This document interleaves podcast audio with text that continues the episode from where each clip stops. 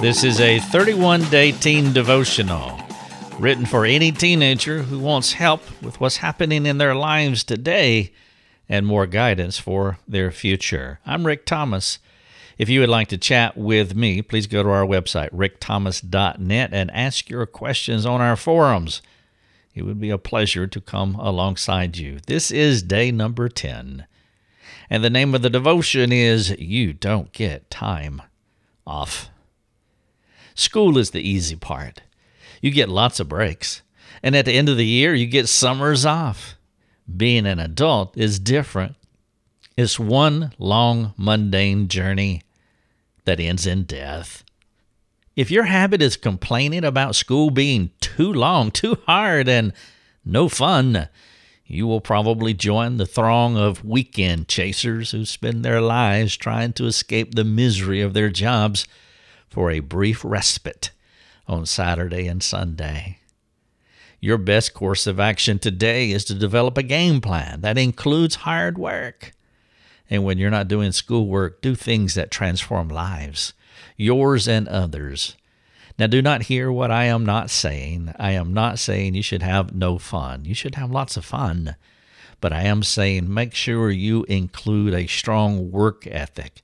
Develop a game plan to work hard today so it will carry into your adulthood. Christianity is not just for the adults in the room. Do not disqualify yourself saying you are too young or it's not your time. You are just as valuable in God's kingdom as an adult with an adult job. Don't minimize your value in God's world.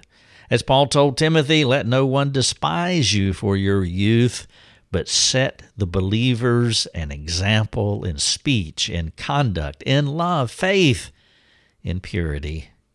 Life with God does not begin at 18 or 21. Those are not magic numbers. Life with God begins right now, regardless of your age.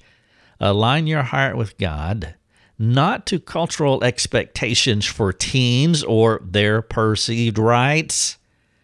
Summertime is an excellent time to continue prepping for the rest of your life. Now, I don't know what that should look like for you. Every person is different, but I am confident you can figure it out, especially if you ask a few adult friends. This is day number 10, and the devotion is You Don't Get time off, not as an adult, let's take some time to reflect. Question one Are you fun centered or work centered? And then number two, when you have downtime, do you think more about serving yourself or serving others? And then finally, question number three What is one specific and practical way that you can change your work fun worldview? Now, please listen, have lots of fun, but make sure work is a part of your life and you'll be well prepared for adulthood. Your Daily Drive is a production of rickthomas.net, a global community that is seeking to live more productive and inspiring lives. If you'd like to learn more about our community, please go to rickthomas.net.